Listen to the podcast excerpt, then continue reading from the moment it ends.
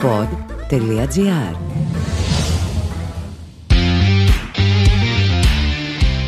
Goalpod ΑΕΚ με τον Σταύρο Καζαντζόγλου. Ένα κυτρινό μαύρο podcast για όσα συμβαίνουν στην Ένωση. Συνηθισμένα τα βουνά στα χιόνια. Για την ΑΕΚ ποτέ δεν είναι ρόδινα τα πράγματα και ποτέ δεν είναι εύκολες οι διαδικασίες. Δεν έχουν περάσει δά και αιώνες παρά μόνο λίγες εβδομάδες από το κάζο με τη Βελές που συνιστά αναμφίβολα το πιο ντροπιαστικό ευρωπαϊκό αποκλεισμό στην ιστορία της ΑΕΚ. Από τότε βέβαια συνέβησαν πολλά και κυρίως αυτό το οποίο έγινε είναι πως η ΑΕΚ άφησε πίσω της πολλά από τα κουσούρια που την ταλάνισαν την περασμένη τριετία έκανε ολική ανακατασκευή στο έμψυχο δυναμικό της και πάει πλέον με νέα λογική, με νέα ψυχολογία να διεκδικήσει τους εγχώριους στόχους και εκεί που όλα δείχνουν να αρχίσουν να μπαίνουν στο δρόμο τους, έρχεται αυτό το πισωγύρισμα κόντρα στον ΠΑΟΚ. Ξέρετε περισσότερο και από την ήττα αυτή καθ' αυτή, το πρόβλημα για την ΑΕΚ είναι η εικόνα που εμφάνισε σε ακόμα ένα παιχνίδι κόντρα στον ΠΑΟΚ. Είναι φανερό πλέον πως στον οργανισμό της ΑΕΚ εδώ και πολύ καιρό υπάρχει μια ξεκάθαρη ψυχολογική αδυναμία στα μάτς κόντρα στον ΠΑΟΚ. Αν αυτό βάραινε μέχρι πρότινος κάποιους παίχτες που ανήκαν στο δυναμικό της ΑΕΚ, τώρα με 9 στους 11 να είναι ολόφρεσκοι, να μην ξέρουν καλά καλά τι σημαίνει Τούμπα και ΠΑΟΚ και με έναν αντίπαλο ειδικών συνθήκων όπως ήταν ο ΠΑΟΚ της Κυριακής με τόσα πολλά αγωνιστικά θέματα και με προβληματική εικόνα στα τρία πρώτα μάτς πρωταθλήματος, δεν περίμενε ουδής να υπάρχει αυτή η εικόνα. Η ΑΕΚ έχασε με κάτω τα χέρια και λογικά, απόλυτα λογικά κατά τη γνώμη μου, υπάρχει έντονη κριτική που ξεκινά από το Μιλόγεβιτς και συνεχίζεται προς τους παίχτες. Οι παίχτες δεν είναι ποτέ άμυροι ευθυνών γιατί είναι αυτοί που κάνουν μάγκα ή που καταδικάζουν έναν προπονητή. Αλλά οι παίχτες είναι και αυτοί που πρέπει να τακτοποιηθούν σωστά μέσα στο γήπεδο για να μπορέσουν να είναι ανταγωνιστικοί.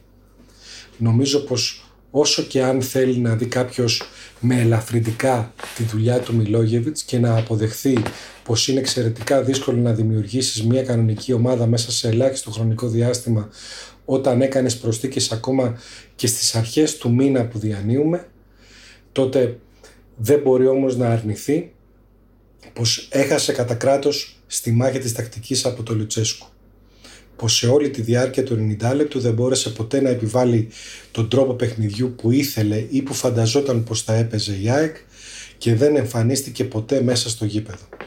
Γιατί έγινε αυτό, γιατί δεν υπήρξε διαφορετική προσέγγιση, γιατί δεν μπόρεσε να καλύψει σε κανένα σημείο τα ζητήματα που έδειχναν ότι πονάει η ομάδα, είναι θέματα τα οποία μπορεί να απαντήσει μόνο ο ίδιος ο Σέρβος προπονητής. Αυτό το οποίο όμως αξίζει να επισημάνουμε σε αυτή τη χρονική συγκυρία είναι το εξής. Ο Μιλόγεβιτς, στα δικά μου μάτια τουλάχιστον, παραμένει η μεγάλη ελπίδα της ΑΕΚ.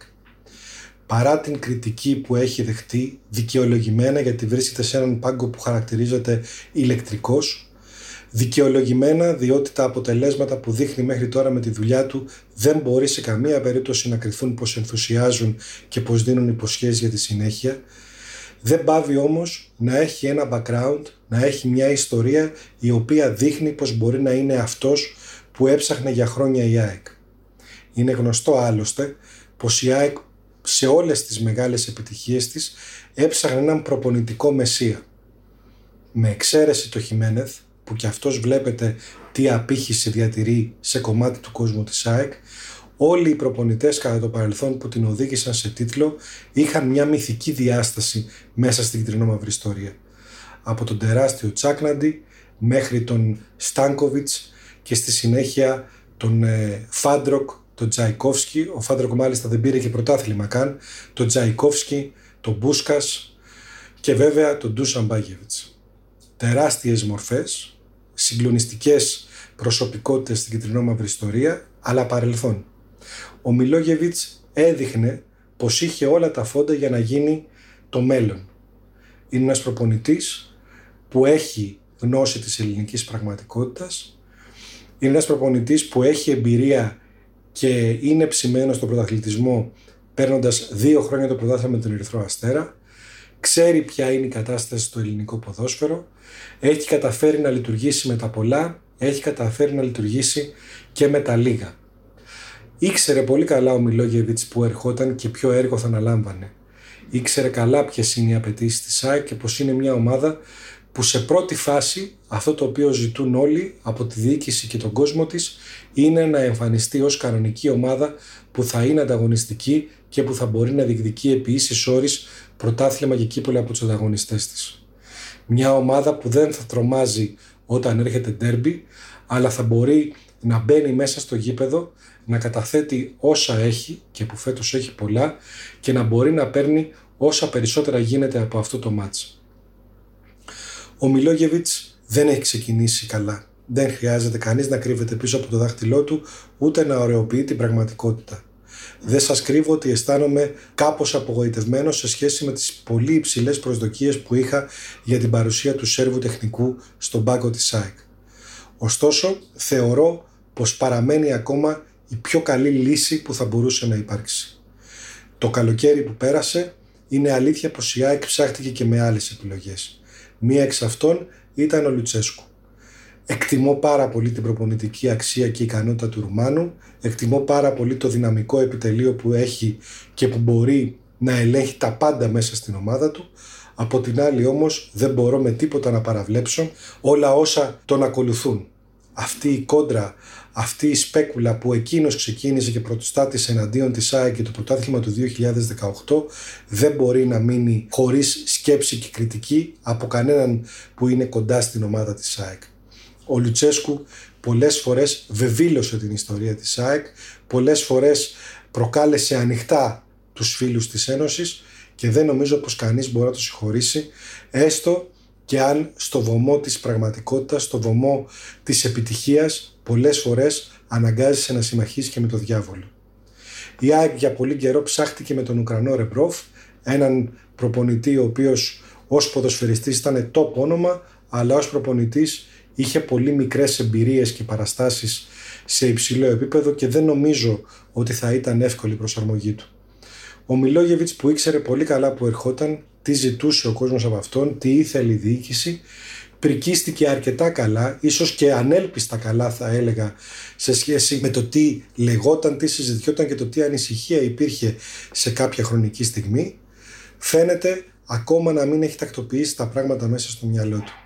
Φαίνεται σε αρκετές περιπτώσεις να μπερδεύεται, να προσπαθεί να διατηρήσει ισορροπίες, κάτι που είναι εύλογο όταν πλέον έχει ένα μάτι την εβδομάδα, να προσπαθεί να βρει τη χρυσή τομή ώστε να είναι σχεδόν όλοι ικανοποιημένοι δεν γίνεται να είναι ικανοποιημένη και σίγουρα δεν μπορεί να πρωταγωνιστήσει μια ομάδα όταν αντί να σπάσει αυγά προσπαθεί να βρει την ισορροπία της και να κρατήσει απλά τις καλές σχέσεις μεταξύ των παιχτών. Για την ΑΕΚ χάθηκε μια μάχη, αλλά σίγουρα δεν χάθηκε ο πόλεμος. Αυτό που χρειάζεται η ΑΕΚ είναι ο στρατηγός της να βρεθεί μπροστά, να αναλάβει τις ευθύνες που του αναλογούν και να μπορέσει να οδηγήσει την ομάδα για τη συνέχεια της σεζόν έχει πολύ δρόμο ακόμα. Είναι φανερό ότι οι βασικοί ανταγωνιστές της ΑΕΚ και αυτοί έχουν τα ζητήματά τους και δεν μπορούν να περπατήσουν με σιγουριά όπως τα προηγούμενα χρόνια προς την κατάκτηση πρωταθλήματος, αλλά το ζήτημα παραμένει πώς θα εμφανιστεί η ΑΕΚ. Αν η ΑΕΚ θα εμφανίσει το σωστό προφίλ, αν η ΑΕΚ θα μπορέσει να έχει μια αξιοπρεπή εικόνα ή αν η ΑΕΚ θα συνεχίσει να βράζει στο ζουμί της και να οδηγείται όλο και πιο βαθιά μέσα στην εσωστρέφεια.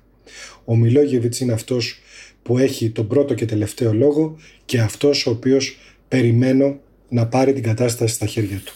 Μέχρι το επόμενο podcast της ΑΕΚ να είστε καλά. Καλή συνέχεια σε όλους. Ακούσατε το Goalpod ΑΕΚ με τον Σταύρο Καζαντζόγλου. Αναζητήστε τα podcast που σας ενδιαφέρουν στο pod.gr, Spotify, Apple Podcast, Google Podcast ή σε όποια άλλη εφαρμογή ακούτε podcast από το κινητό σας.